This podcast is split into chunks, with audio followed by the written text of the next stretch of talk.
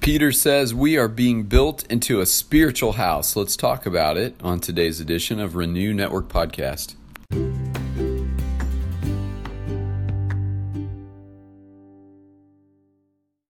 Good morning. Today, the focus of our study will be uh, 1 Peter chapter 2, verses 4 through 8. And um, we have a lot of ground to cover here this morning. We're going to be breaking this section into two parts. Uh, tomorrow we will pick up with verses 9 and 10 as they stand alone uh, with uh, powerful uh, content. Um, but today we'll cover this uh, section of verses. And before we get into our time of study, let's go before the Father. Heavenly Father, uh, today we come before you. And Lord, as always, we're hungry and we're ready. And we're here in this moment because we are longing to meet with you. We know that you are the source of true spiritual food. You are the source of true life. You are the source and provider of all that we need. And so we come, Lord God, ready today to hear from heaven. Tune our ears to the sound of your voice that we might receive the maximum benefit from our time in your word today as the Spirit leads us. And we pray all these things in Jesus' name. Amen. All right. Well, here is 1 Peter chapter 2 verses 4 through 8. Peter writes, "As ye come to him, the living stone, rejected by humans but chosen by God and precious to him, you also, like living stones, are being built into a spiritual house to be a holy priesthood." offering spiritual sacrifices acceptable to God through Jesus Christ. For in Scripture it says, See, I lay a stone in Zion, a chosen and precious cornerstone, and the one who trusts in him will never be put to shame. Now, to you who believe, this stone is precious. But to those who do not believe, the stone the builders rejected has become the cornerstone and a stone that causes people to stumble and a rock that makes them fall. They stumble because they disobey the message, which is also what they were destined for. All right, so Peter begins by saying, As you come to him, the living stone. So there is a process of coming to Jesus, of reckoning with Jesus, of realizing our need to him. We come humbly we come with nothing in our hands. We come realizing our brokenness. We come realizing that our hearts and our lives uh, are in need of the redemption He provides. And Peter calls Jesus the living stone. Uh, this stone has been rejected by humans. The world says thanks, but no thanks, but chosen by God and precious to Him. Jesus was God's chosen path for the redemption of the world from the beginning of time, and we learn that also in Scripture. Jesus was the chosen path, and Jesus was so very precious to the Father and in sending him, he knew eventually he would have to turn away his face when the sins of the world were resting on his shoulder.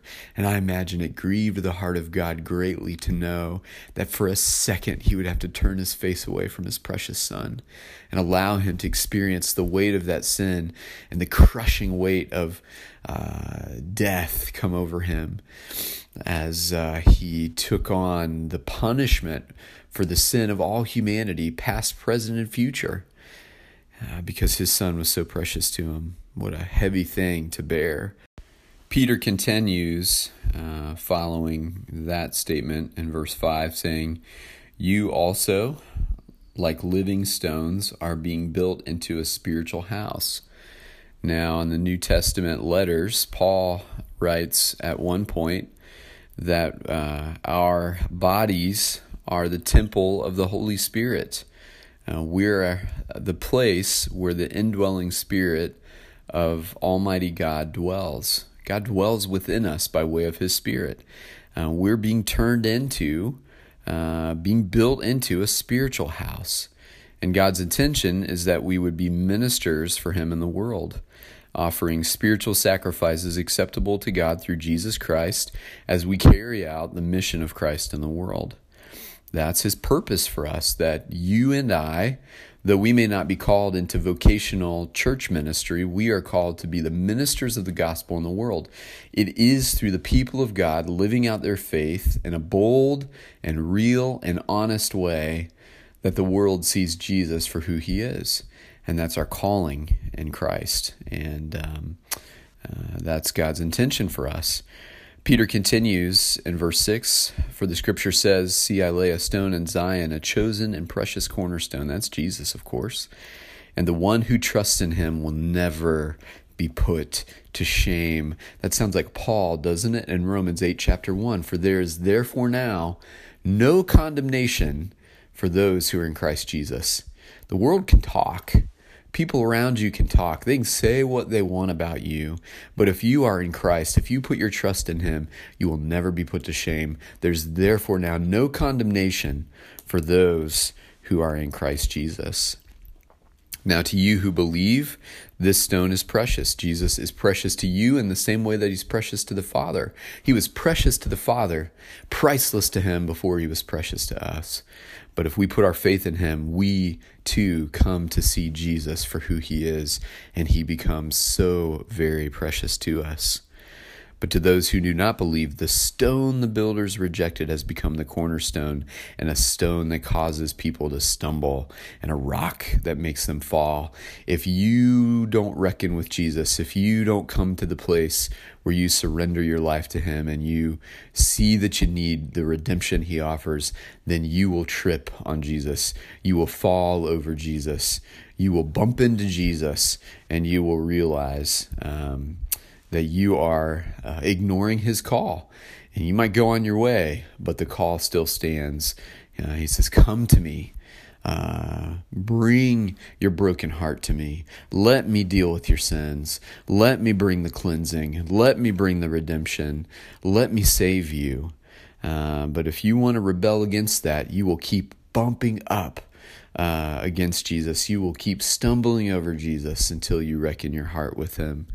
He has a way of putting himself uh, in the midst of your life. Uh, he has a way of erecting um, uh, these boundaries that you'll bump into until you're awakened to his reality, until you're awakened to the reality of your need for him. Uh, he is the stone that causes people to stumble and a rock that makes them fall. People don't know what to do with Jesus if they haven't reckoned their hearts with him. Society acknowledges him, but they want to write him off. Society acknowledges Jesus scripturally, but they want to make him to be a myth. They want to reduce him to nothing, a teacher, a prophet, whatever. Uh, they don't want to deal with the reality of who Jesus really is, a Savior and Redeemer, because if they acknowledge that He's a Savior and a Redeemer, then they're simultaneously acknowledging that we as humans need a Savior and Redeemer. They stumble because they disobey the message, which is also what they were destined for. Now, there's some New Testament teachings that are hard to grapple with.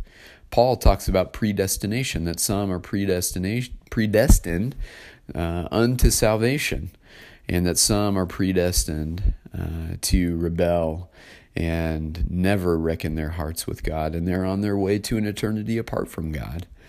Uh, I don't know what it is that makes a person turn or what it is that makes a person stay hard, but I am so very grateful that Jesus um, kept working on me. I'm so very grateful that His Spirit kept pursuing me.